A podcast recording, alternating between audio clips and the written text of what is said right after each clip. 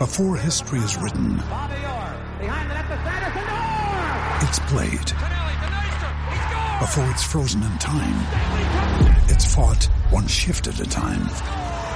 Before it's etched in silver, it's carved in ice. What happens next will last forever.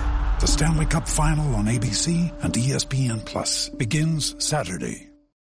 It's Church of the Corn with Zach Santi, Alex Drake, and Fitz on 1620 The Zone, 1620thezone.com, and the Zone app. Now, here are your hosts, Zach, Alex, and Fitz. Welcome, welcome, welcome, everybody, to the Church of the Corn here on 1620 The Zone, brought to you by FCC Trucking and Summit Medical.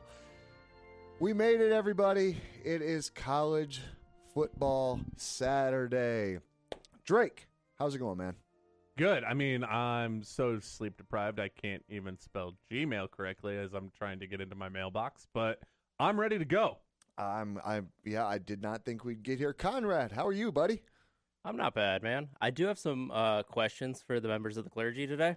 Ooh, we're excited. We're getting, we're gonna are get we quiz starting today. with questions or are they coming later? I I'm- mean, like before we get started, I just I I, I have a question. all right, let's go. because I've been seeing a lot of places doing specials for uh, like food specials, um, basically making it St. Patty's too, corn corn beef boogaloo.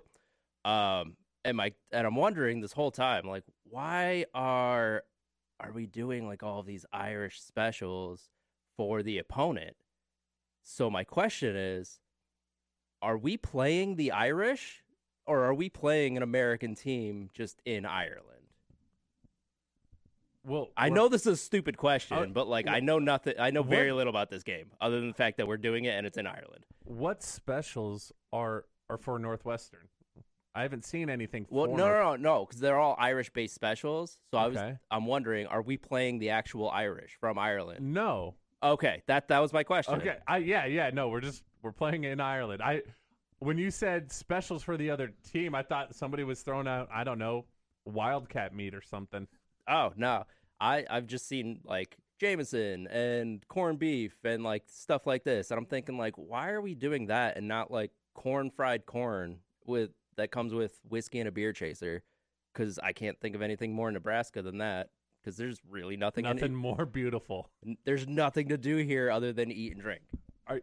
Are are you breathing over there? Zach is I just- laughing with no sound. I can't tell if he's breathing. I just I don't I don't know where this conversation is going, so I'm just sitting here just taking it all in and just listen to the chaos. It's starting this off two minutes in. I don't know where it's I- going, but I love it. I, I'm I'm glad that I now have an answer. Yeah. Well, um, do we have any more any more pondering Yeah, questions? You said you had a couple of questions for the clergy. You Well, did I? Tim Yeah.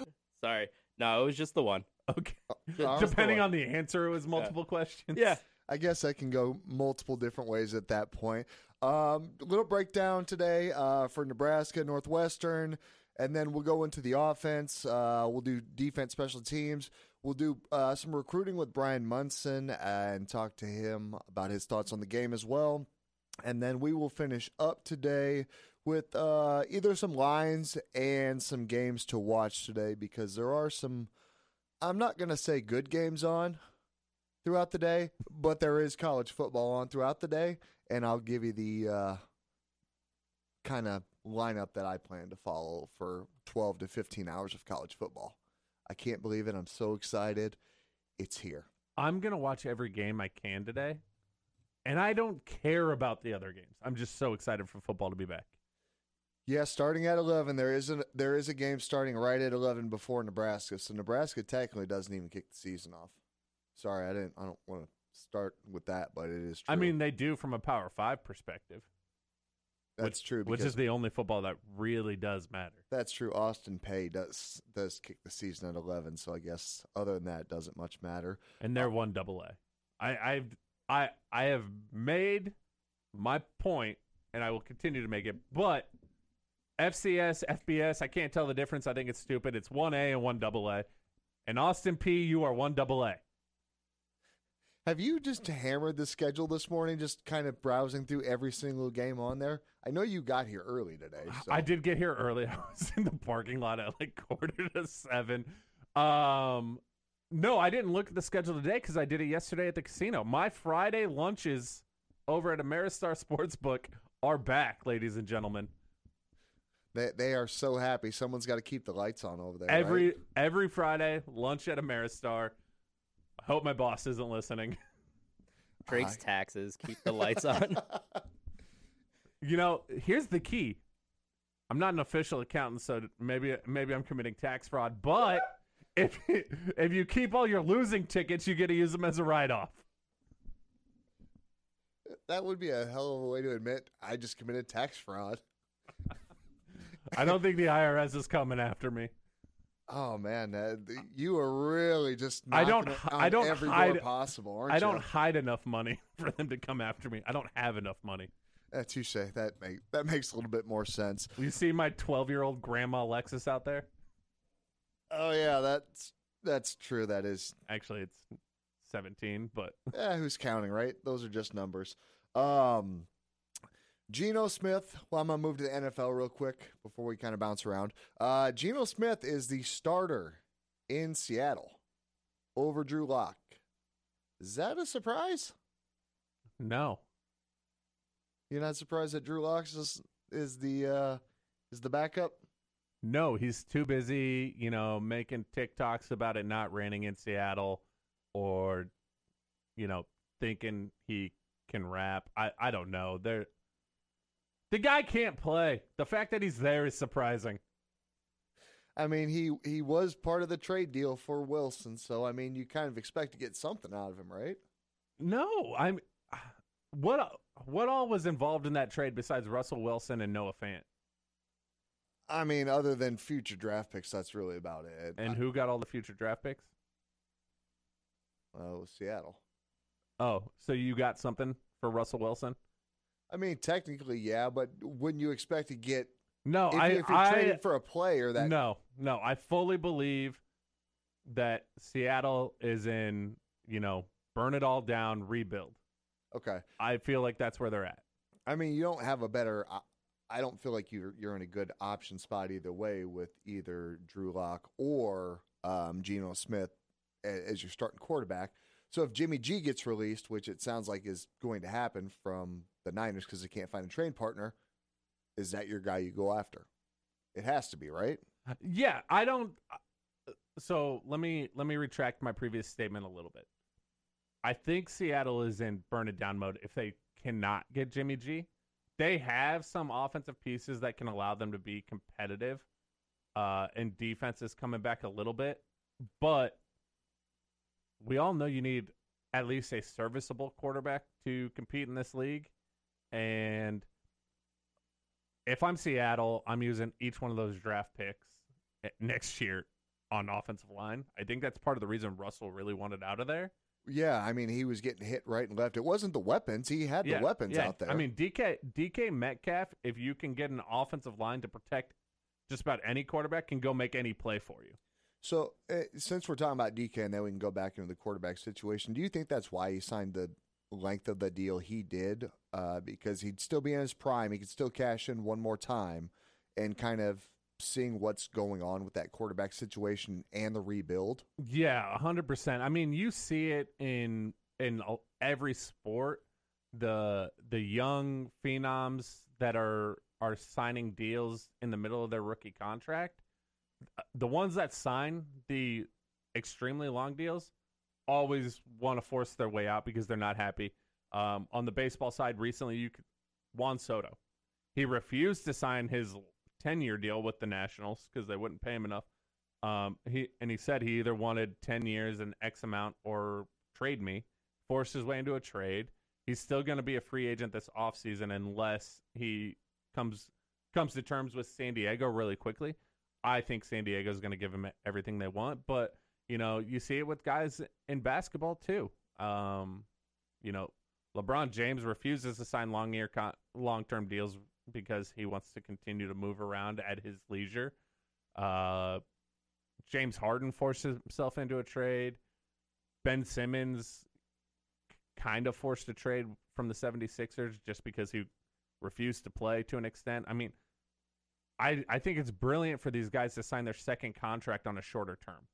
It, well, it makes a lot more sense. It gives you the ability to cash in more than once, which when you used to see these giant seven year deals, it was the ability to cash in pretty much one time in your career. Yeah, absolutely. And I think football can can take a page out of baseball's book, at least from an athlete's perspective here, where um you know, your your prime as an athlete is probably in the 26 to 34 age range. That that's where your your true prime is, both physically and mentally. Yep, that's where the brain and body match up. Yeah, so I think ba- baseball does it really well. Uh, those guys that are in that prime range, they go sign their long term deal 10, 11 years, eight years, something like that. Uh, and the team that pays it, you know, they they know they're overpaying and they're signing you to a long term deal. But when they do that, they're hoping to maximize on your first, you know, four years. And football can start doing that. And football would be great at it because they don't throw out the same kind of guaranteed money. Yeah, that's that's the thing is you see these big contracts in the NFL where it's okay, you know, four years for two hundred million dollars or whatever, but this much is guaranteed, this much is perk, um, this much is signing bonus, and that's why Deshaun Watson's deal is so crazy. Yeah, because his is a fully guaranteed deal, Yeah. I believe. So Uh, a, a hefty amount is guaranteed for sure. Yeah, it was his is a pretty crazy deal. Um, speaking of baseball, uh, Adidas looks like terminated their partnership with uh, Tatis Jr. after the PED suspension. So seems like he's uh, not only getting hit on the field by not being allowed to play, uh, now he's getting hit off the field with a pretty giant sponsorship from Adidas getting pulled. I mean, it's not going to hurt him financially, but that's kind of a black eye for his brand at 23 years old. Yeah, but here's he's 23 years old. He has so much time to recover. He's an elite player in the game. I I wouldn't be surprised if Nike comes knocking on his door or Under Under Armour ha, has some pretty pretty impressive deals in the baseball world. You know, they have Bryce Harper, they had Buster Posey for a while. Um, that yeah, they have some surprising deals in, in baseball, and it would not surprise me if Nike or Under Armour come calling um, really quickly for Fernando. And you know what? I've said it before juice to the gills. I don't care. That's what I want to see. And the steroid that he got caught taking, it's not a uh, it's not a giant performance enhancer. So to me, I don't care. That doesn't count in my book. Agreed. Um, let him hit. Let him come back and hit 80 home runs. Let him juice to the gills. I don't care because that's when baseball is at its funnest. Yeah, one hundred percent. We you, we've talked about this. Give me a home run race every year. I don't care. Here's my question: being being the nutrition guy that you are, uh, do you buy the ringworm medicine take? If you've got a great lawyer, they can find anything. That's not what I asked. Johnnie Cochran passed away a few years ago, so No, I don't buy. Are it. we going down the OJ road again? We're going this road again, huh? the white Bronco always rides in the studio, man. juice is on the loose. Johnnie Cochran had the juice. Uh, no, but do you believe that he tested negatively because of a medicine he took for ringworm? Um, no, I don't. Okay, thank you. It's it's one of those. So I'm a big MMA. Nebraska fan. hype man has rest his case, Your Honor. Case closed.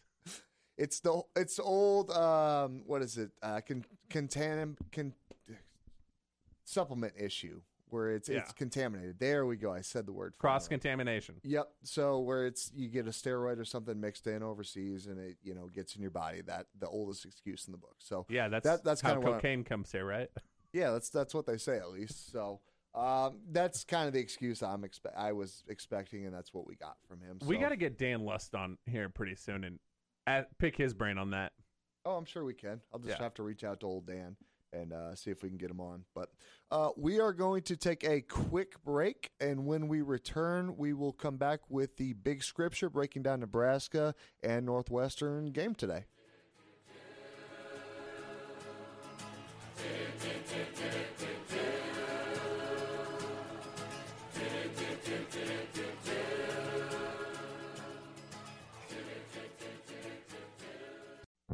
Now back to Church of the Corn on 1620 The Zone.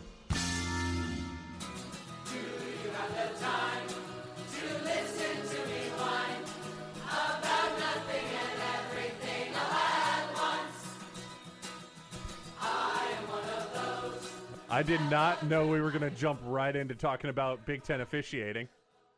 God, it's incredible. Welcome back to the Church of the Corn here on 1620 The Zone, brought to you by FCC Trucking and Doug Boss State Farm Insurance here on 1620 The Zone.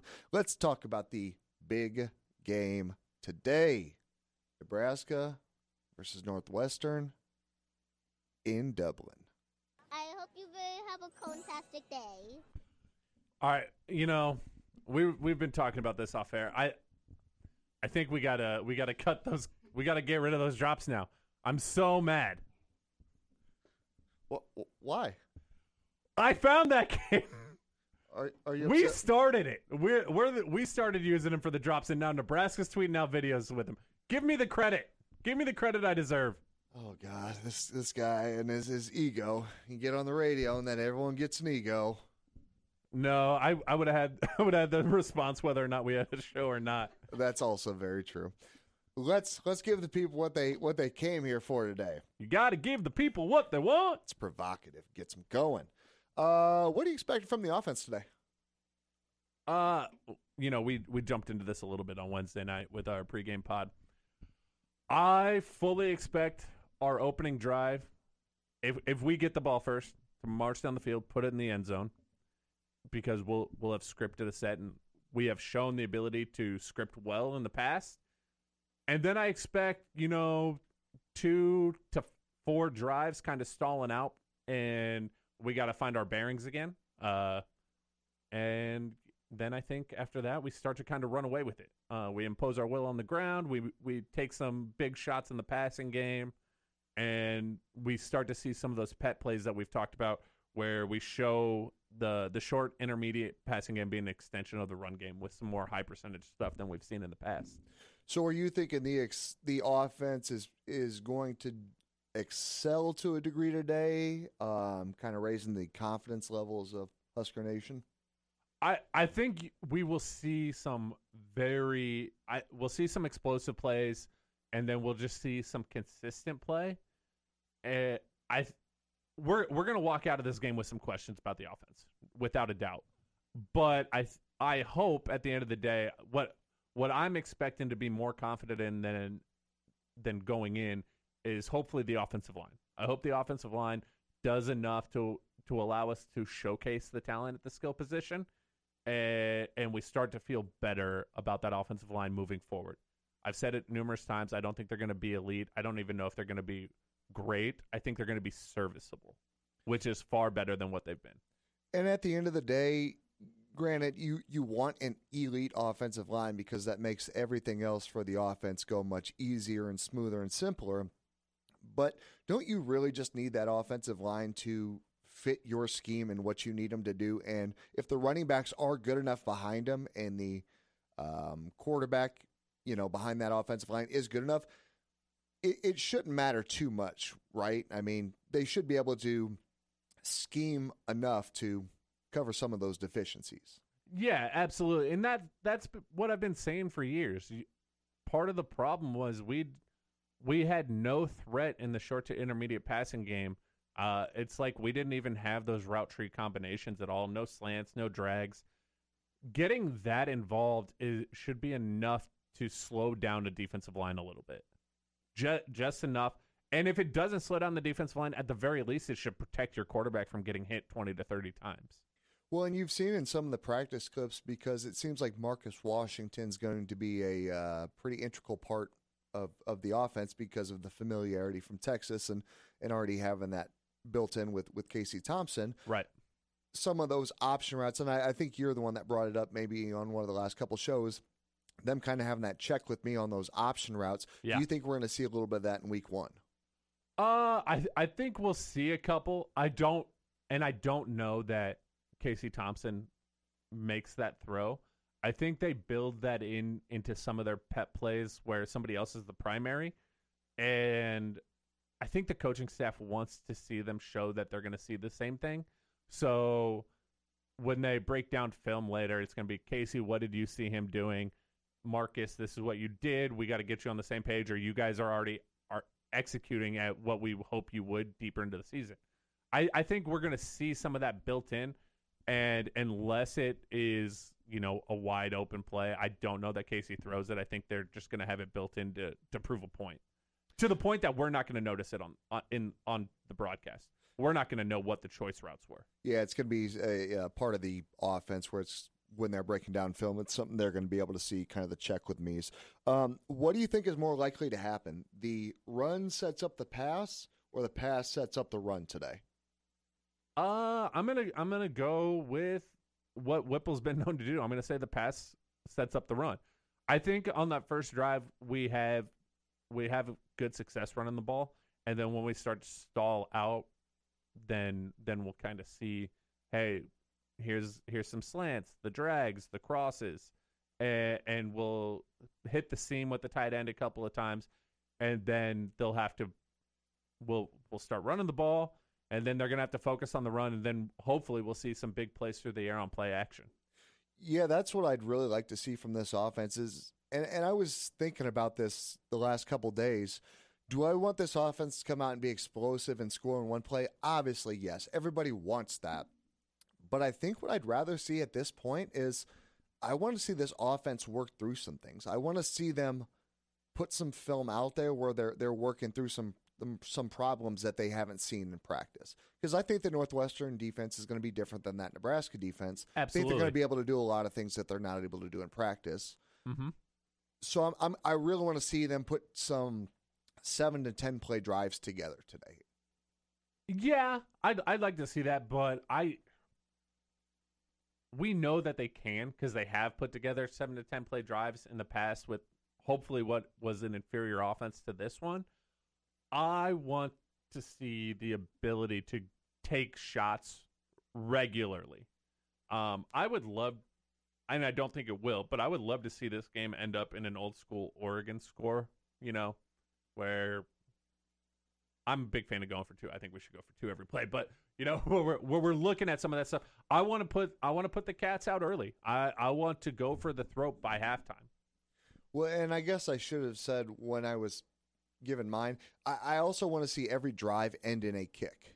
And what I mean is it's in, either an extra point, a field goal, or a punt. Don't turn the ball over. Give me one of those three. Every drive ends in, in a kick. Give Okay. me that, and I'll be happy. I'll give you that. I I I'd like to see us go for it on fourth down. today. I like I said, I I want to put them out early. Um, we we did last year. By all accounts, we're still far superior in talent. I don't think that they've made any impressive upgrades like Nebraska has, or like we hope Nebraska has. I I want to see this game get out of hand in a hurry, and that that starts with big explosive plays, uh, maybe a little tempo. I I want to see them on on their heels from from the jump. I want to see that kicker out there. I want to see that kicker getting work. So I want to see him go for. Uh, yeah, hopefully points. he'll be getting a lot of kickoffs. I want to see him making points, Drake. Yeah, uh, I I want to know if we're going to be able to kick the ball through the back of the end zone on kickoffs. Uh, well, I think it's Frankie or uh, is is the uh, kicker or the uh, kickoff specialist, and from from all accounts, he's got a pretty good leg this year. So hopefully, we will not be giving up too many kick Yeah. returns and seeing a lot more uh, touchbacks. Um, when we return, we're going to take a quick break here. Uh, we are going to talk a little bit more about the Huskers today. We'll get into the offensive side of the ball and do a breakdown there.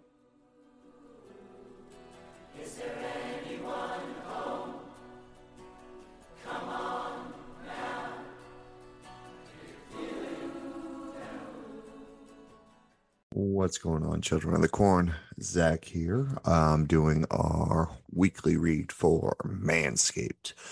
Um, fabulous company, uh, fabulous products from the Lawnmower 4.0 to the Weed Whacker, to the Crop Preserver to those are the main things I've used. Um, the Lawnmower 4.0, absolutely fabulous. Water proof, I believe, as well. So um, definitely get yourself one. Uh, the performance package 4.0 is what they sent over to us. So um, highly, highly, highly recommended. Also, if you use our promo code Corn Church, you get 20% off as well as expedited shipping as well. I think I got mine in like two days. So um, absolutely phenomenal. Plus, if you get the performance package, you also get a pretty badass travel bag as well as a set of boxers and I think a t-shirt as well. So, um, highly, highly, highly recommend them. Um, once again, 20% off as well as expedited shipping if you use our promo code corn church. So, ladies and gentlemen, be sure to take advantage of it and uh, enjoy the show. Have a good one, everybody. You're listening to Church of the Corn on 1620 The Zone.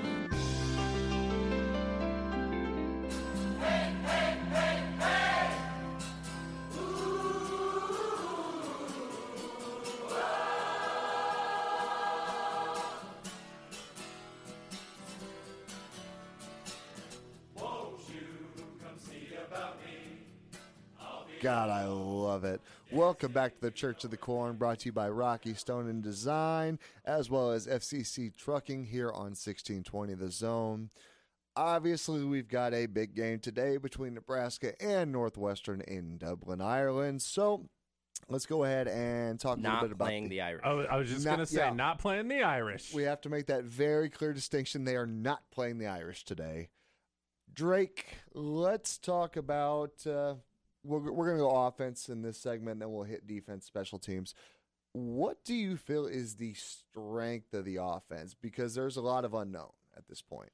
Uh, on the offense, I think our biggest strength is just competitive depth at every skill position. Uh, we've talked about it all season. Who's going to start at running back? Um, and we really only talked about three guys, and now all of a sudden Gabe Ervin is in the discussion.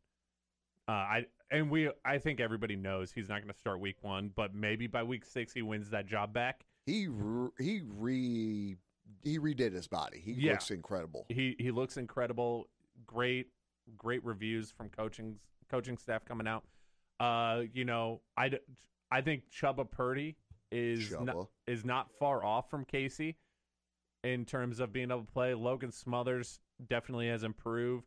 Uh, and it's interesting that our true freshman quarterback has been said to have the strongest arm on the team, and that that doesn't even account for a guy like Heinrich Haarberg. Uh, I think obviously some of those guys are a little bit farther out, but competitive depth at skill position is is our biggest strength in my opinion. I mean, we have multiple guys who can go out and do make those big plays. Yeah, I'm gonna go with a room that you kind of talked about. I'm gonna go with a running back though from for mine because I'm actually gonna pick a room. You monster. Um, I think the running backs, just the depth there, the ability to do so many different things. Each running back has kind of a specialty, if you will. With Anthony Grant, who I believe is going to be the starter of the day, being the kind of best of all worlds, being able to do a little bit of everything. Uh, his film from New Mexico uh, Community College was incredible. If you got a chance to watch Institute. it, yep. If if you haven't gotten to, check it out. That if that doesn't get you hyped up for this game, I don't know what won't. Yeah, he's he's so sudden and fast. He, he's just an, he's a great running back that I'm really happy that they got. His ability to just plant that foot and make that one cut and jump up the field, or his jump cuts. I mean, everything he can do in terms of when the ball's in his hands, as far as making a move, planting and going, everything he can do is of NFL caliber, in my opinion. It's you know we we've had some great running backs at Nebraska in recent memory. Rex Burkhead, Ameer Abdullah, Roy Helu. I think he's a step above them in his ability to do all of that. Uh, I'm interested to see how hard he can run through contact, though. Well, he is 210 pounds, so he's a pretty solid back. He's, uh, I believe, 5'11, so he's a pretty good sized back. Yeah, for sure. It's just he hasn't he hasn't played at the at the level that that you're going to see even today. You, so, um, Northwestern. This is one of the few spots I'll give him credit when we gave him credit on the other night when we were doing the pregame pod.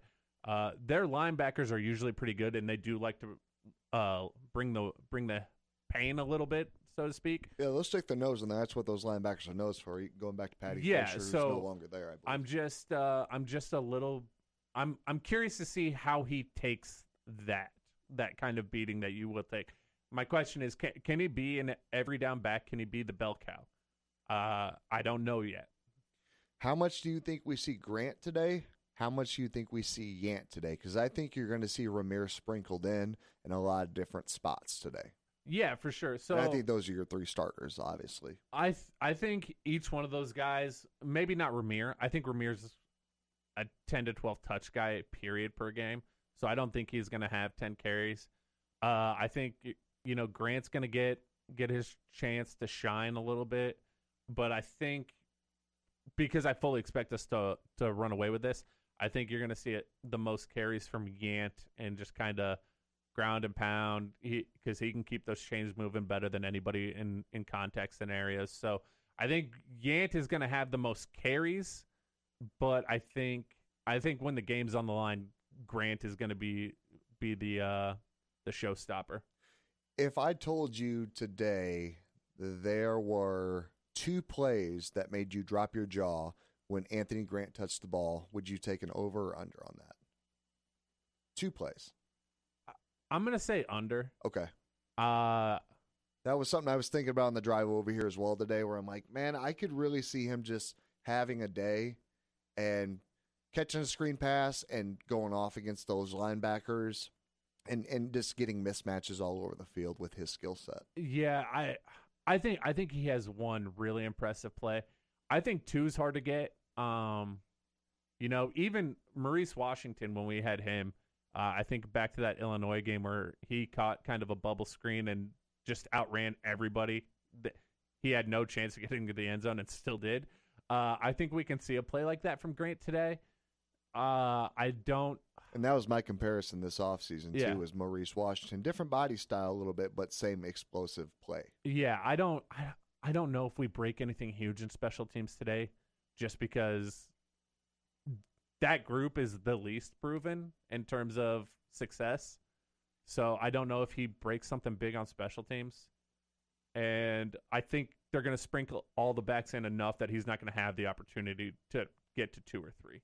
So one running back you brought up a little bit earlier was Roy Helu. So with uh, Grant, he actually switched his number. He switched his number to number 10. Mm-hmm. And Roy Helu obviously was number 10. The last time we've seen him just kind of streaking down the field, remnants of Missouri kind of go through the brain. Yeah. Uh, would it'd be pretty cool to kind of see another number 10 streaking, you know, having a crazy game like that and setting the season off right. I think that's the kind of momentum Nebraska needs. Yeah, definitely. I think, man, I I think we try and establish the running game, but I because w- the biggest change in the offense is going to come in the passing game.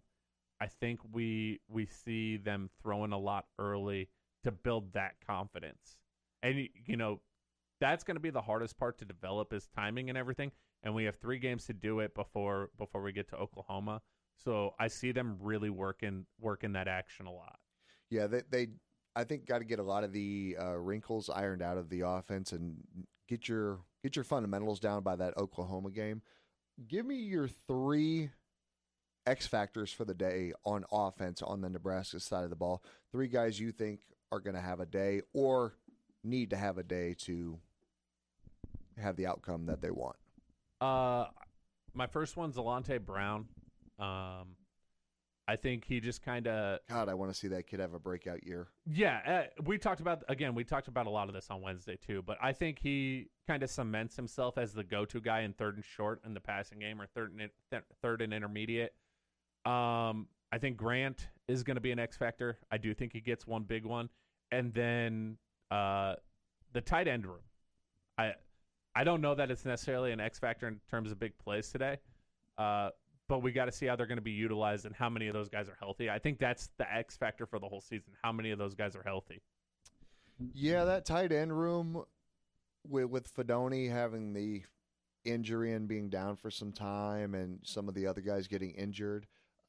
You know, you- you've got your Travis Vokolek, who's I'll say somewhat proven because you've seen him on the field. I think this has got to be a big game for him to start to build that connection with Casey Thompson Yeah. as the guy over the middle. Because when he transferred here, we were told the matchup nightmare he was against linebackers. Baby Gronk. his- yeah, exactly. And his catch radius and everything. I just don't think he's been utilized as he should be as of yet. But we've seen how Austin Allen was used last year. I think if you can utilize him in a similar form or fashion, that's huge. Yeah, and I mean, I would even argue that Austin Allen was underutilized last year, but his whole career. Oh, May- easily, easily. Maybe that's maybe he was a slow developer, and that's part of the problem. But Sean Beckton obviously has shown the ability to to develop tight ends. I'm gonna go. Well, I think Vokolek's a, a four to five catch guy today. And uh, Bo- Nate Bokacher, I believe, is the uh? Borkacher, there you go. Thank you. Um, I know he was. I getting probably butchered it too. But It, I think we both did. It's fine. um, I know he was getting a lot of run as the number two tight end with Brewington as well. So I think that there's a battle for that number two spot, and I think both guys have bring a little something different to that skill set. yeah, and I mean, what's the word on Hickman? Where's he fitting into all this? I haven't heard a lot about Hickman. He's made some good catches earlier in the Yeah. offseason, but I just don't think body wise he's it's taken the uh, weight. Yeah, I, I think he's kind of a red zone jump ball threat guy anyway. He's six five, and I think he's about two fifteen or so. yeah, 220. pretty athletic. Um, you know how many how many Wildcats is Chancellor Brewington going to put on the ground? Is K- Chancellor Brewington going to get involved in the offense beyond blocking? Because that is a wide receiver who hits like a tight end and a linebacker. That's a dude that I really want to see catch at least a touchdown this year. Just Yeah, he got for- one last year. I want to see him put up at least another one this year. Brewington's my guy, um, so I want to see good things from him. Uh, I'm going to go Trey Palmer. I Okay. think he's going to do some good things on the offensive side of the ball. I think you're going to see that connection with um, Casey Thompson and then Anthony Grant. I think that's who. That's I think that's who the offense needs to run through. Is that running back and and take it off the quarterback's shoulders. Don't be so quarterback centric and let's let's let the running game kind of do what it needs to do Yeah. and and you know don't don't don't get too cute with it today. Just run your offense. Yeah, I mean, if something's working, stick with it. how how quickly, how early in the game do you think we see one of those speed options or even a triple option idea? You know, with with Thompson not necessarily fitting that skill set because Keep in not- mind he he ran the option in high school. Well, and, and I'm I'm not saying that he's not the most athletic guy in the world, but with what he's done in college, it's, it's been a couple years. I think the kid can move. He's got wheels on him. I think you could see something of some sort of trickeration in the first 15 plays. Yeah, I th- I think you know we might only run it once, but I think they throw that in early as a tribute to Nebraska fans because um, a lot of people are worried about Whipple because we're a run the damn ball kind of kind of fan base, and what that is not Whipple's thing. So I think we see it early as well. Well, and so Jimmy also just shot me a text and said Chris Hickman's hurt, so that's that's why we haven't heard about Gotcha. Hickman. So That's Uh, what I thought. yeah, it's it's kind of what I was thinking as well, but I wasn't 100 percent sure. I didn't want to put anything out there. But we're going to take a quick break here. When we return to the Church of the Corn, we will break the defensive side of the ball down. We'll see you in a bit.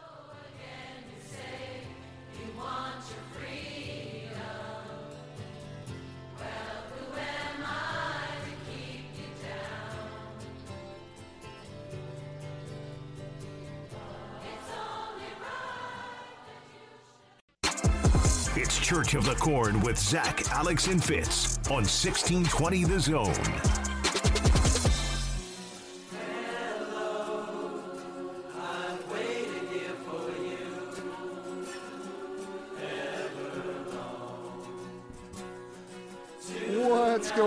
Members of the congregation? Thanks for coming back and joining us here on Church of the Corn on 1620 The Zone, brought to you by Rocky Stone Design and FCC Trucking. Let's tackle the defense and special teams. See what I did there? I did. Uh, Clever.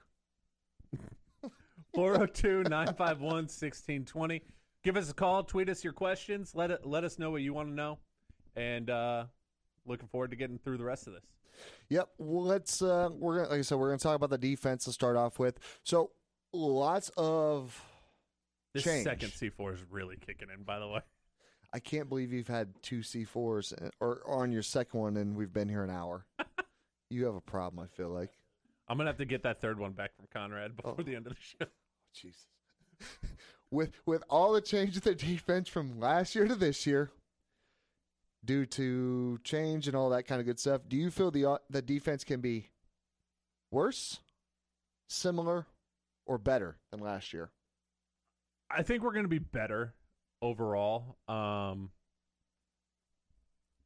I'm I'm gonna say a couple things that are going to be contrary to what I just said. I th- I think we're going to be a better defense overall. I don't know that the yards and points numbers show that because I think our offense scores more, which just puts our defense on the field more throughout the year, which just gives them more time to rack up yards and points. Uh, but I think we get significantly better in in both run run stoppage and getting to the quarterback and hopefully just leading to more turnovers. I I think we're going to see far more turnovers defensively this year. Yeah, I think we're going to see a lot more chaos on the field. It does seem like um, the edge room has significantly upgraded talent and athleticism across the board with some of the guys stepping in and taking that um, next step in their development with Right. Butler and Gunnerson and getting a Mathis transfer in. Uh, You've got your Nelson taking the next step in his development as well. And then combining those rooms, I really feel like that defense is going to be better. I think they take the next step to being that elite defense this year. The only cause for concern I have is really that tackle spot or the interior of the defensive line. Yeah, both Just due to depth, depth. and and lack of production. Uh, you know, we haven't even broke down all the all the black shirts that were handed out this week, and there's some guys on there that, you know, Jen, I I was surprised by. Marquez Buford is a guy that that I've been really high on. I thought he made some of the most impressive open field tackles on special teams last year. When you could tell how much it meant to a kid like that, when he said that he got it, it was.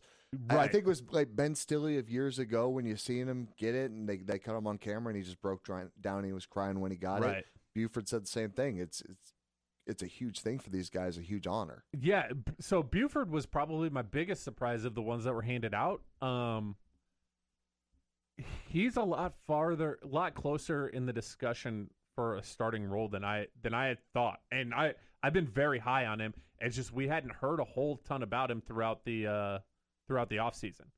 Yeah, I think I think it's it's Fa- Farmer at one of your spots and Buford at your other spot. Yeah. Now, now the room as far as safeties and corners and nickels go is kind of just defined as defensive backs at this point. So there's a lot of cross transition over there. I thought Noa Pola-Gates would be a little bit more in the starting role. I think he's going to see a lot of time this year, but I think Buford has has definitely shown enough to to the coaches at least Yeah. to justify that that starting spot. They're they're replacing guys that had a lot of experience in the Big Ten. That- Yeah. that's going to be a tough ask. I agree. I, I think even with every all the experience and talent that we lo- lost on defense, uh, you know, in the we'll say what back six, you know, between Domann and then all the DBs, I think even though we lost all that experience and quite a bit of talent, even I think we've, I think this is the most talented defense since this staff has been here. Yeah, I think definitely the most athletic for sure. And I think this is where the the kind of coaching meets the talent, and this is kind of where it meshes together. Yeah, And this is where we see kind of that boom season from the guys. for sure. I think it's it's kind of the culmination of, of everything. You know, we've had so much negativity and, and everything all off season. There, there's been a lot of reason for positivity, and and, and the guys that we've talked to have have told us how the culture is just miles different than what it was. Yeah, and I think part of the reason I think we might give up a few more yards today and points than we'd like to see is I think the back end of that group really wants to be aggressive and be ball hawkers. And first game of the year, you, you tend to be a little step slow in some of that. So I th- I think we might see some chunk plays from Northwestern on on somebody being overly aggressive while being late on the defensive side of the ball and I can live with that. Uh, I I'm always a uh, if you're gonna make a mistake, at least make it at a hundred percent effort at hundred miles an hour. So you know, I on our pregame pod, I said Nebraska's DBs. I thought we're gonna have the weakest showing, and I think it's just because they're gonna be a little bit overly aggressive in some areas, and in some areas where you want to be aggressive, they're because they're a step slow, they might not go for it. Do you think with um, Northwestern's offense not having any real deep threats that we see based on that aggressiveness, them playing a little bit more in the box, do you expect them to see to see them get really burned today? I, I'm not expecting that Northwestern offense to strike deep. No, I, I don't think we get burned on over the top. I think where we get burned is, you know, a guy trying to jump an out route or a slant and being a step too slow. And, and you know, because he was aggressive and a step slow, he over overran the receiver. Receiver makes that catch and can turn it up for 15 to 20 yards. But I don't think we get beat over the top unless, you know, it's it's on a trick play and somebody uh didn't play read their eyes right. Qu- got a question here from Active Duty Husker here on Twitter that says, "How many rushing yards do you expect Northwestern to get today?" Oof. It's a tough one because they their offensive line isn't awful, especially if they It's go to that left side. Yeah, um, and their running backs are good. They do return a 1,000 yard rusher from last year. Yeah, I and I I think they know the only way that they can have a shot at the end of this game is to play ball control and pound the rock. I hope our defense is up to the task. I, I'm going to say sub 100. Isn't that always the Northwestern thing though? Is it's run the ball, make it ugly, don't make mistakes, don't shoot yourself in the foot, play good special teams. Yeah, overall it is, but you know, we've seen a couple of times in Big 10 play where, you know, Trevor Siemian was making some big plays for them in in crunch time. Um so, you know, Nebraska suffered from him running the ball a little bit. So, but I think I think it's going to be all running back run game today. Uh but I think I think we hold them I, I said sub 100. I'm going to say sub 150. I think we're going to keep them under 150. They're going to have a lot of possessions, hopefully, because we're just running up the score.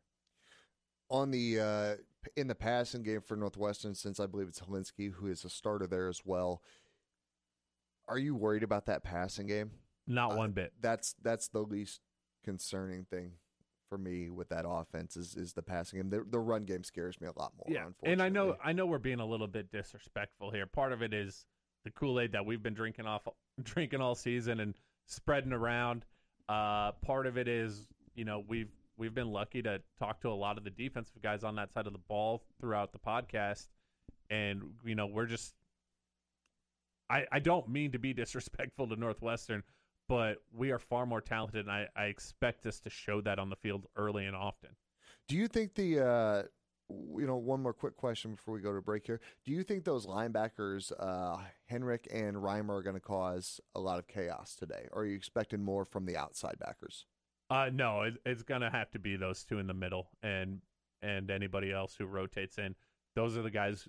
Northwestern's not gonna try and beat us to the edge, so it's got to be the guys on the interior making the plays. Yeah, those guys both on a lot of watchdog lists for this for uh, trophies this upcoming off season. So it's going to be interesting to see if Reimer can take that next step. I love Henrich as a middle backer. That dude's just kind of an old school thumper there. So Yeah. I think that's the exact kind of guy you want in the middle. Uh, we are going to take a quick break here. When we return, we are going to talk a little bit of, of special teams here on Church of the Corn.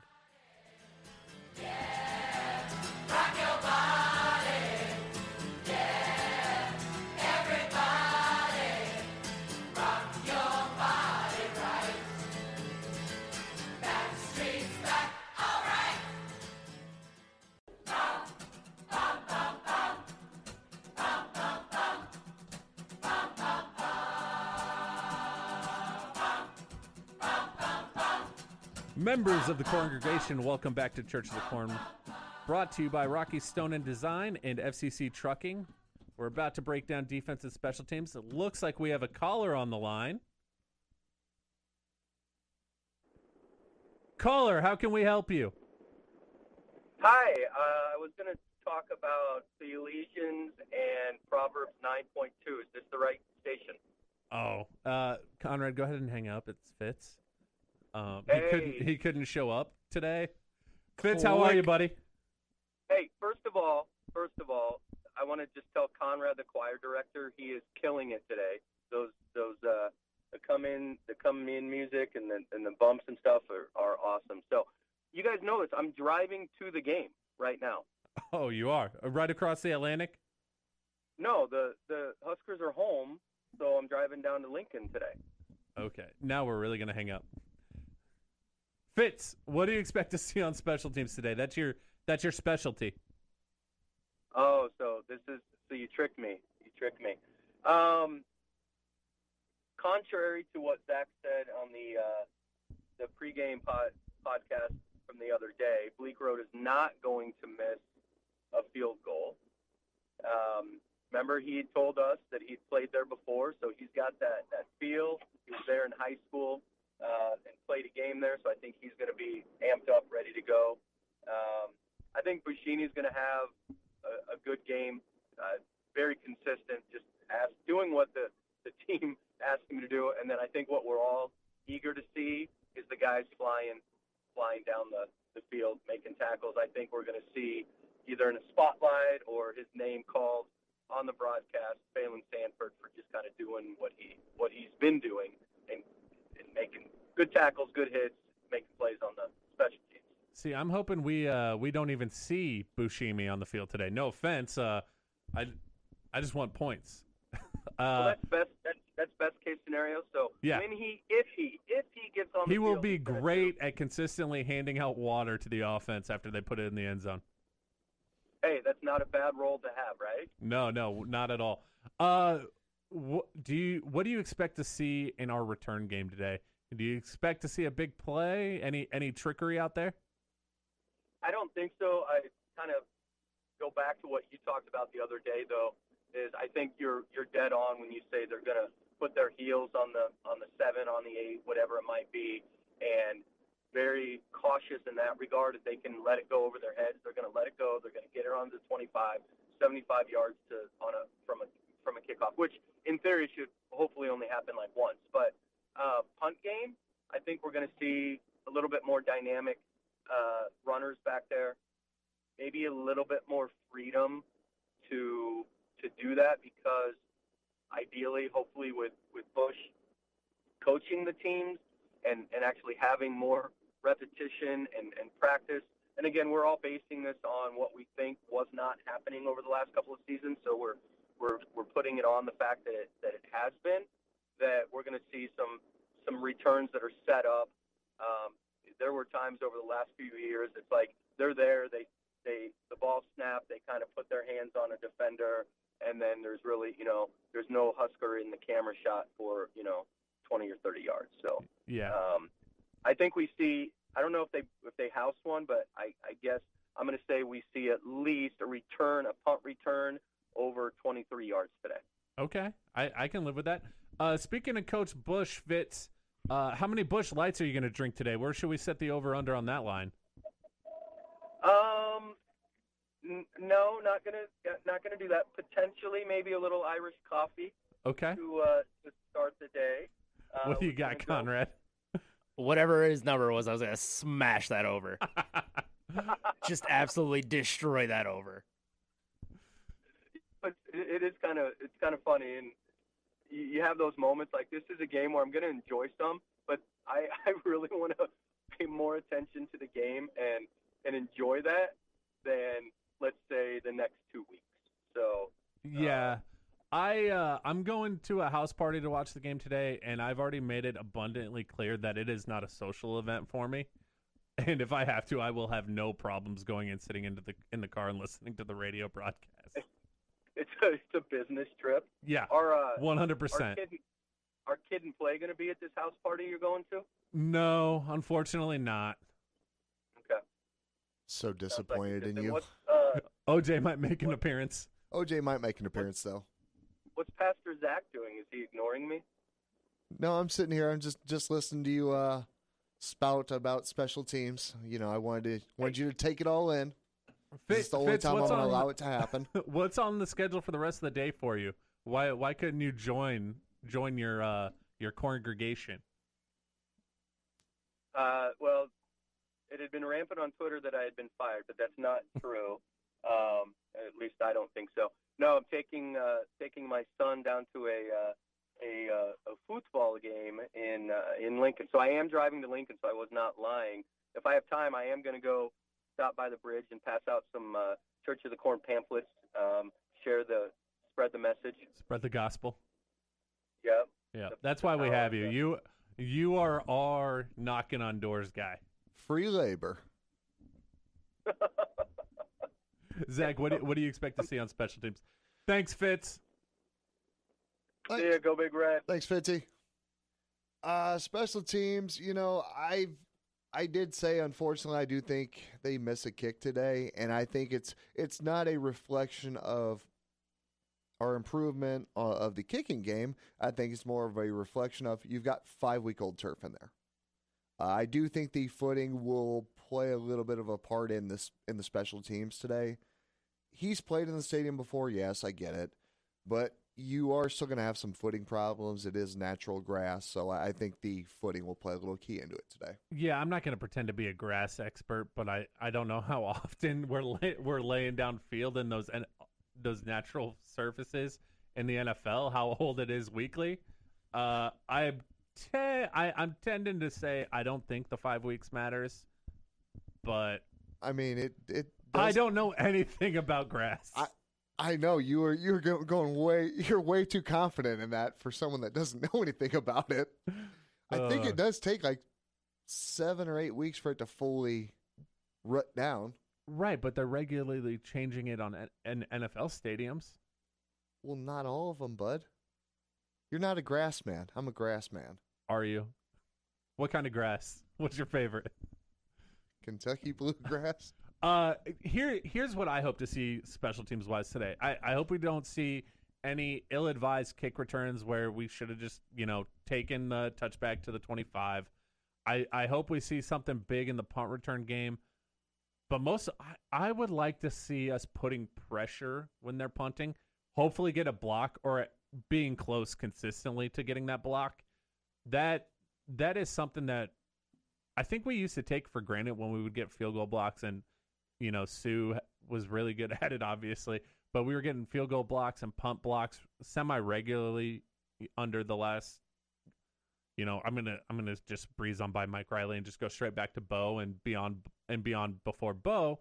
So I hope we get back to that. I hope we get back to to putting pressure on, getting some some big special teams plays, not necessarily only by returns, but getting some blocks. Yeah, it'd be really nice to see that special teams play kind of an offensive role in the game as opposed to maybe playing more on the defensive side of the ball and being a little bit more proactive as opposed to reactive. And and I feel like we haven't even been reactive. Yeah, I was gonna. I was. I'm. You took the words right out of my mouth. I was gonna say I don't even think you can qualify us as reactive because it's almost been protection mode. I want to say it. It. It's almost last- been don't lose us the game, but it's lost us the game. Yeah, the last two years, specifically punt return, really takes me back to the dark eras of Santino Panico fair catching everything under Bill Callahan. I I want to get out of that mode. I want to get out of Nebraska fans wondering, you know, hoping a kick's going to go through the uprights or are we going to, you know, have a forward lateral on a punt return while standing in the end zone type of situation. I, I recently seen a DeMornay Pierson-El punt return against Michigan State, and I literally stood there in front of my TV and just watched it and was blown away Yeah. because it was just so he looked so smooth. And granted, the kid ran was ridiculously fast, but he just looked so smooth having that natural ability to navigate through the rubble of being on special teams and, and bringing one to the house. I think we've got guys that are athletic enough, but it takes a different feel to be comfortable as a returner, especially a punt returner. Yeah, I mean, it's kick returners as well, but I feel like you can plug and play more guys in the kick return game. You're Punt- protected more. Yeah, punt return that that is a unique talent. And I felt like last year some of the guys we put back there, we were trying to force them to be DeJuan Groce, and you you either have it or you don't.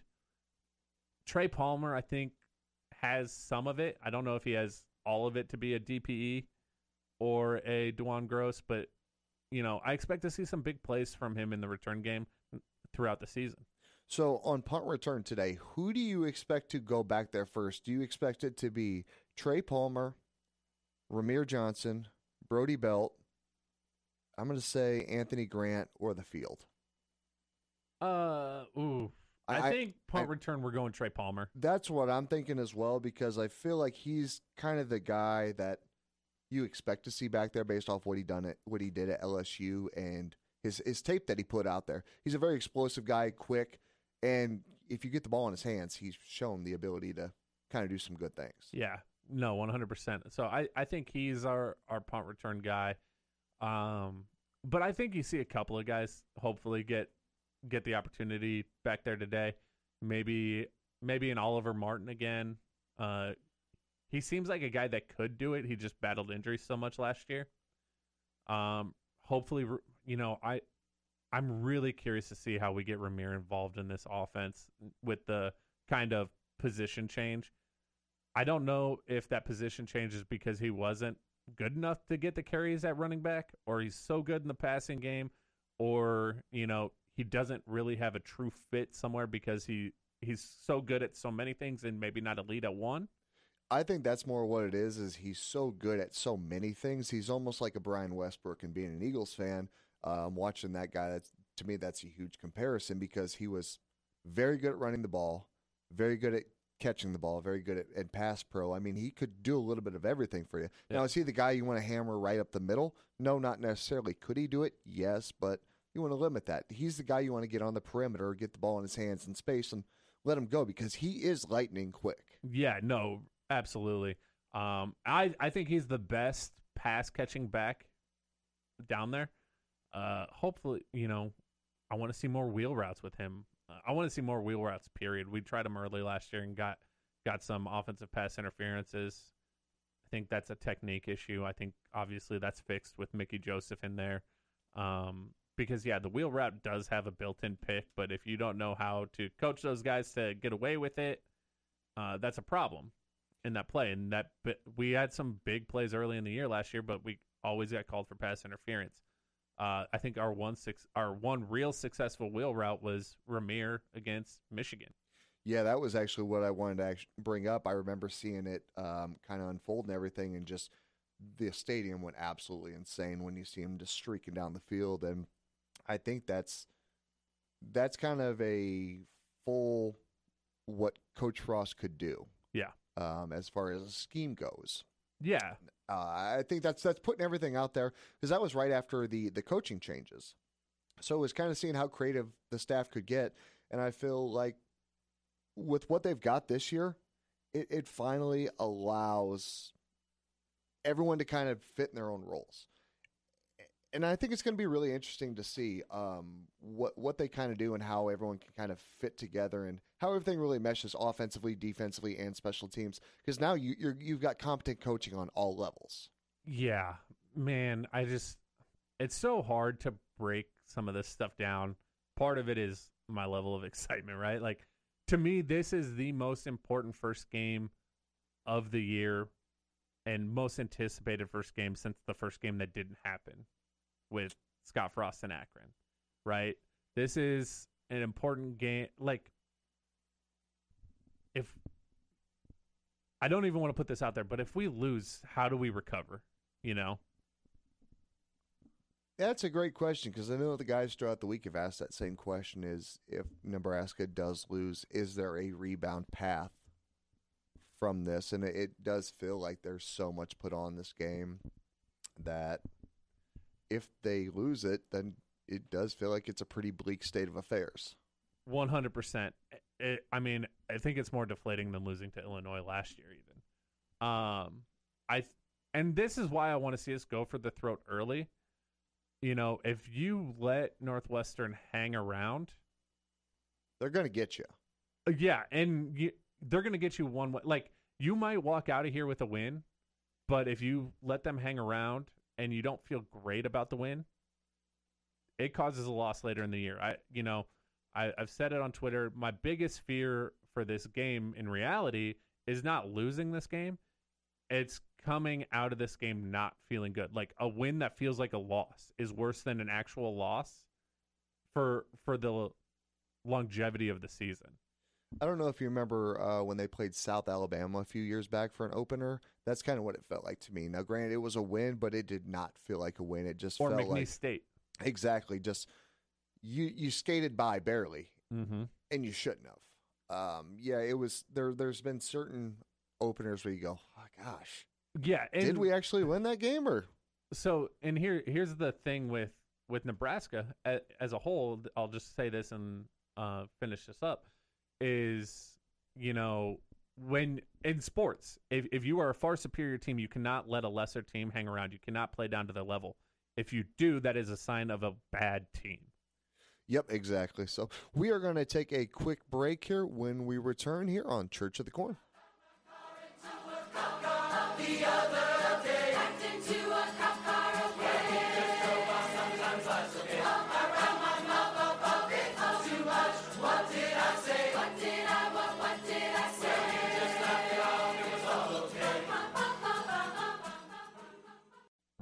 Now back to Church of the Corn on 1620 The Zone.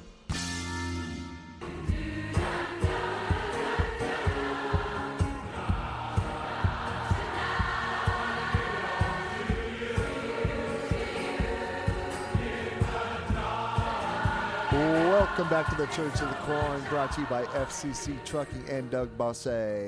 State Farm Insurance on 1620 in The Zone. I had to make sure I got it right that time because I screwed it up earlier. So, want to make sure I got it right. So, Dougie, I screwed it up too. My bad. so yeah, I just want to make sure I got your name right. Um, we were talking about special teams last segment. There's a quick question I wanted to bring up to you. We all know how bad it was last year. With the hiring of Bill Busch, do you think it's strange that since he came out and started talking, nobody's really talked about special teams? Uh, yes and no. I mean, because we are still talking about special teams. Everybody has questions about specifically the specialists, but who's starting where on the in the return game, all that stuff. So there is still a little bit of chatter. Uh, I think what you're getting more into is chatter about whether or not we're worried. That surprises me. I don't know, maybe 25%, just because as a fan base, we tend to overanalyze things and we repeatedly ask questions until it's 100% proven, which is not a bad thing. I'm not taking shots here. But I think a calming presence like a Bill Busch, a guy who has shown success in this role, and the buy in from all the other coaches. You know, Travis Fisher said, My starters, if you want to start, you have to play, spe- you have to be on one unit of special teams. You have to earn a spot there. And so, you know, we're we're gonna have talent out there. It's not just gonna be, you know, not to say these guys aren't talented, but not walk ons and third and fourth string guys that are on the back end of a depth chart. We're gonna we're gonna see some studs out there getting involved, not just as a returner, but you know, as a gunner, as you know, guys filling lanes to make hits. You're you're going to see guys that you're also going to see making plays on the field regularly, involved in that special teams. You know, this Bill Busch handles special teams like Frank Beamer, in my opinion. A- Which is high, high, high praise. Which that's exactly what you want. Yes, I I think he wants special teams not to just exist. Uh, you know, there's a lot of programs out there where they want special teams to exist in a in a facet of, you know, we can kick field goals, we're decent at punting, and we're not going to lose games. We're not going to have big blunders.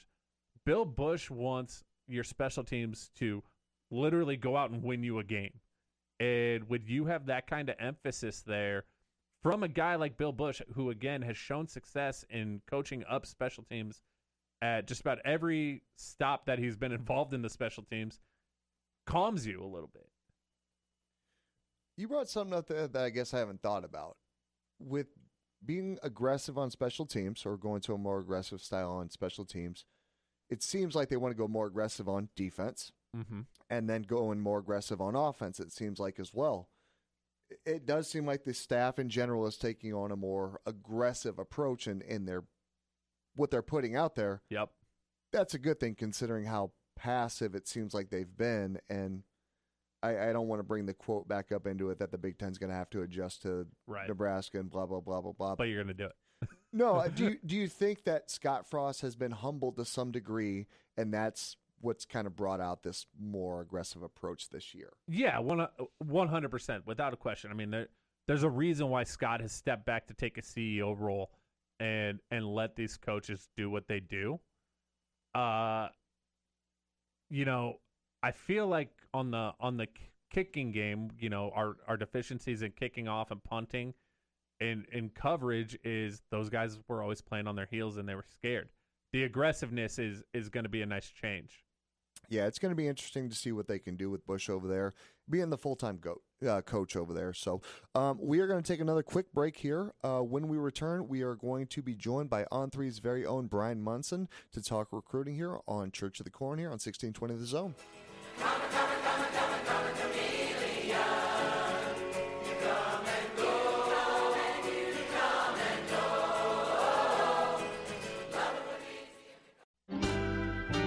You're listening to Church of the Corn on 1620 The Zone.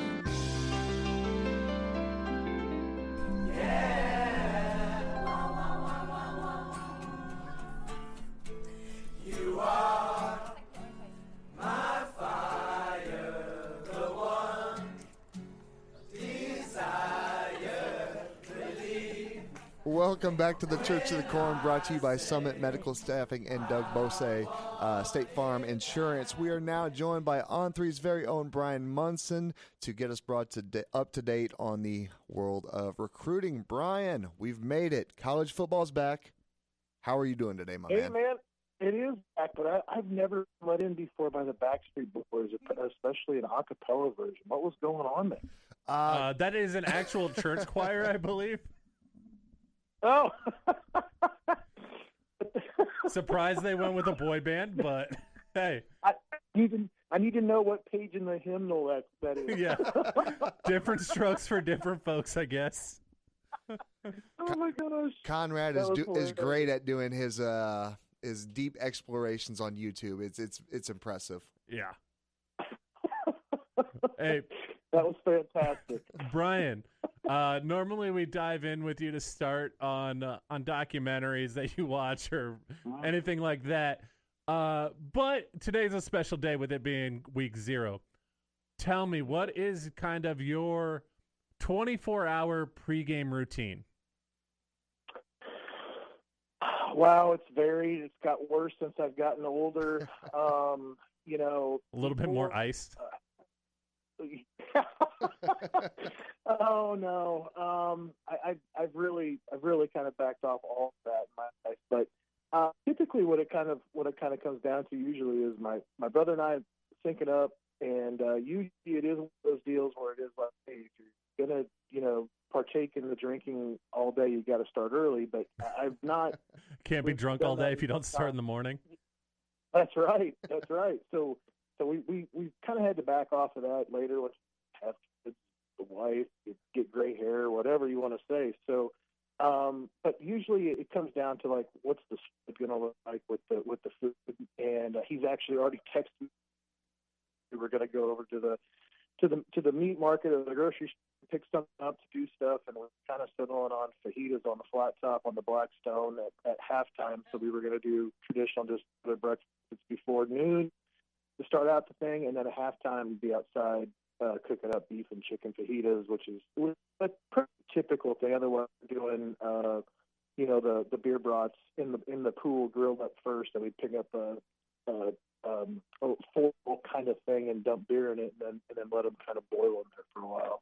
While I approve of all of this, Bryan, it's not very Irish of you. Yeah, I was gonna say no corned beef and cabbage. Also wasting all the That's beer on the brats. What? Yeah, well, I mean, you got to have something. At least it, it kind of bakes in the, the, the taste. And, and no, you know, my wife is a hundred percent Irish. She's a the Sultan uh, at last name originally. So, but no, no, no corned beef and hash. No, no, no, no, none of that stuff over here. We're we're the traditional Irish folk. There you go. Well, my pregame routine is, you know, on Fridays I go see my chiropractor. Shout out to uh, Travis Baker at Balanced Body.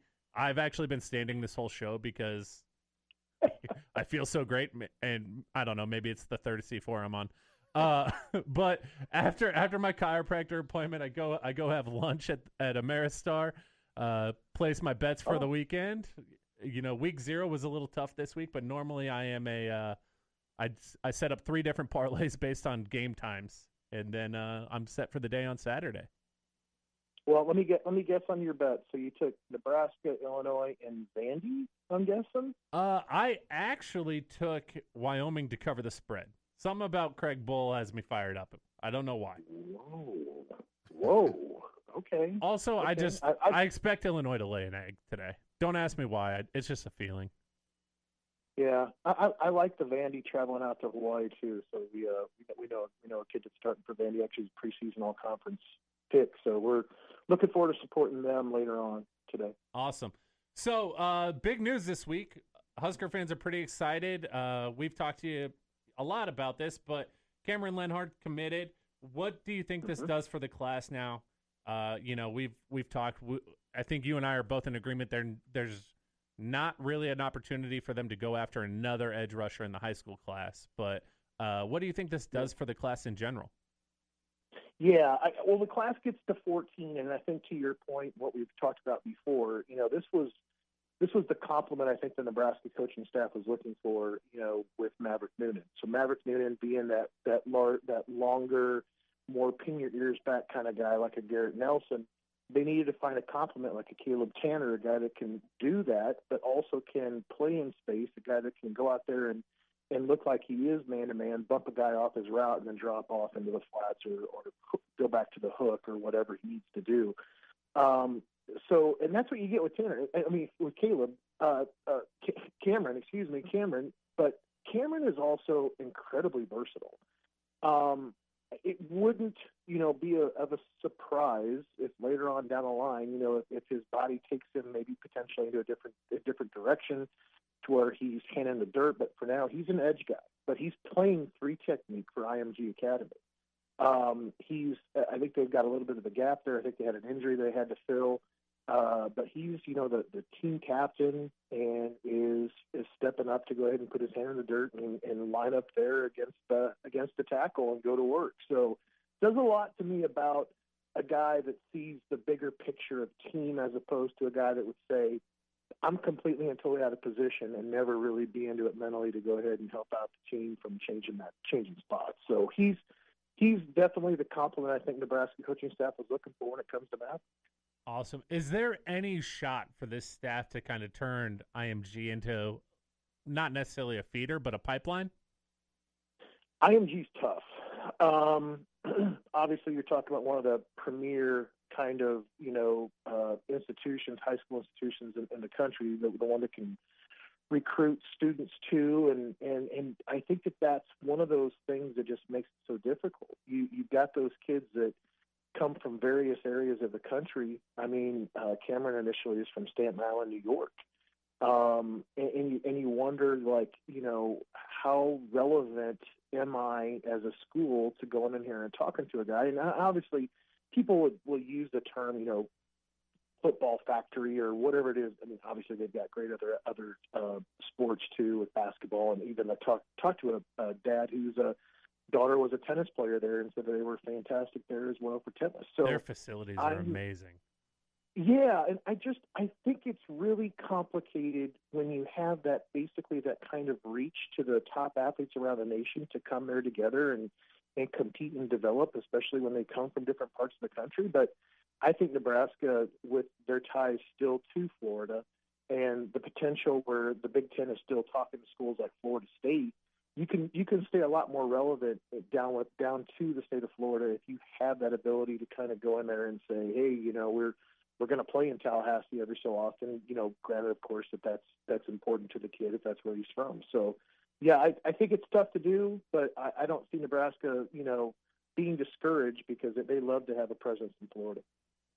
Uh, speaking of commitments, uh, Ryan Robinson Jr. Uh, recently said that it's between Oregon and Nebraska for his commitment. Nebraska's done a ton, has a top a ton going for it, in contact with him all the time. But he said Oregon's made a pretty hard push recently. Who do you think adds him to their defensive back room when he commits? Um, what was the question? I, I kind of broke up there at the end. Yeah, sorry. So, who do you think gets Ryan Robinson between Oregon and Nebraska? It seems Oh. like it's kind of neck and neck between those two programs.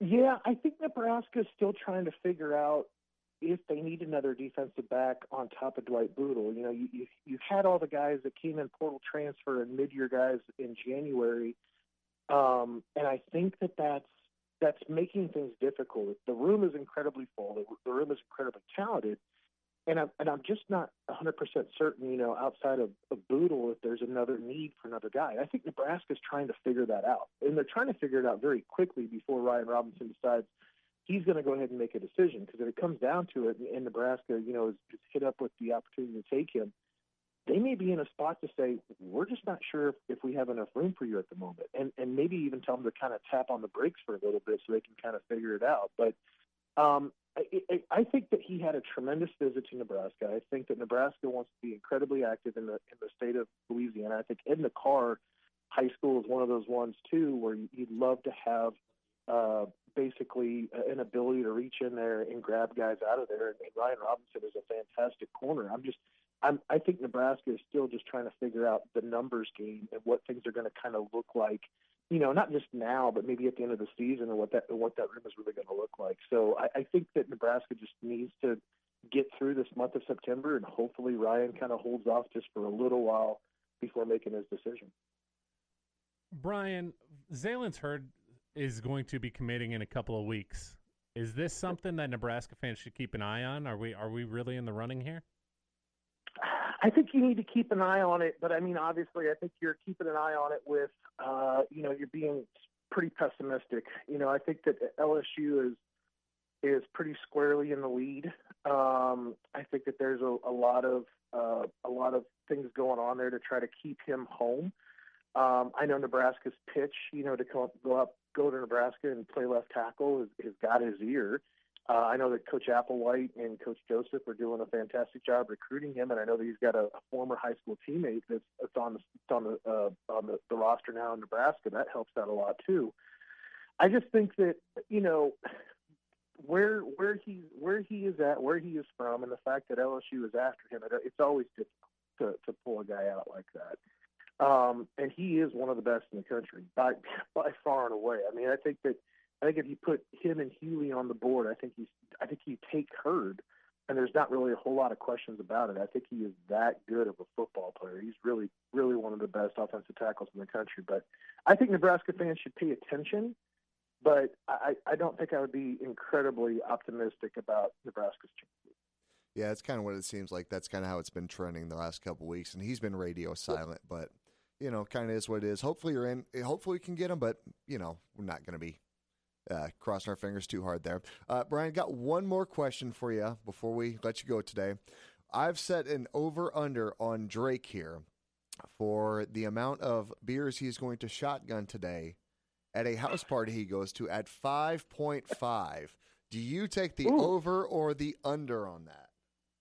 Well, it's week zero. I'm going overs. I- I, I, I think I think he's in peak shape right now. I don't think that the I think that the all the, the soft tissue feels good, you know, and, and, and I think that if we were talking like week six heading into conference time, I, I probably would be, go, be going unders here. But I, I, I've got I've got full confidence in my boy there to go ahead and hit at least six today. I, I think we're all going to hammer the over pretty hard here. Are- Uh, we're talking shotguns, right? Not not beers consumed.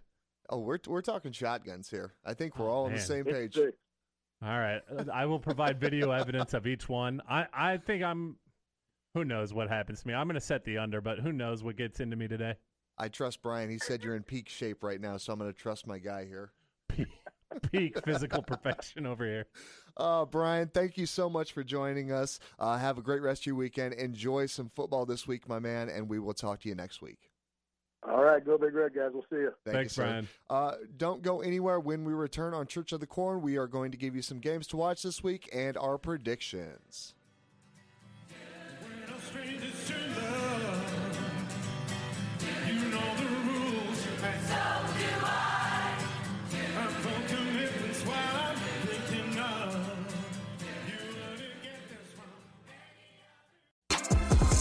Church of the Corn with Zach, Alex, and Fitz on 1620 The Zone. It's been one week since you looked at me. You hit the side and said I'm angry. Five days since you laughed at me. Said get together, come back and see me. Three days since the living room. Welcome back to the Church of the Corn on 1620 The Zone. I am so happy with these intros today. This is just Conrad. You you you deserve a raise. You are a gentleman and a scholar, my friend. Aw, shucks. Well, let's uh let's do a little bit of a. I just want to give a quick kind of schedule today, and then uh, there's a bet that I want to see what everyone else is going to take on today. Um, if you're looking for another game at 11 a.m. before North uh, before Nebraska Northwestern kicks at 11:30, you've got Austin Peay and Western Kentucky at 11 a.m. Uh, Nebraska at Northwestern 11:30, obviously. Wyoming, Illinois at 2:30 with a UConn Utah State as a Go UConn. Woo! The fighting Jay Morris or Jim Morris, excuse me. 26 and a half. That's a that's a big line. That's an ugly line. Um, and then Florida A and M, North Carolina at nine fifteen, with a nightcap of Nevada, New Mexico State at nine a nine p.m. and Vandy, Hawaii at nine thirty p.m. for you Pacific time zone loving folks. Uh, I've got a bet that I want to see what everyone want- wants to take, and you can shoot us uh, tweet at This Nebraska line might Hype have to Man. move. NEB Hype Man or Corn Church Podcast on Twitter. Uh, I'm taking Drake today. This is this is my bet for the day of 5.5 shotgun beers at an event he's going to over under. I'm personally going to hammer the over of 5.5 beers. Uh, Conrad, what what what about you, my friend? When you told me the bet originally, I already had broken the over button. I think, I think you guys are giving my liver too much credit. I mean, I think you do too before the game even starts. Oh, without a doubt. I have to go on to an Iowa radio show. Yeah, then then you only have four more to go. That's easy. That's true. I, I have done eight and a half. So um I'm I'm gonna try and be good today, guys. And you All right. guys are just amping it up. so we, we've got it at five. Also, I don't know how many how well five shotgun beers is gonna go with three C fours in an hour and a half. Well, I don't know, but we're about to find out.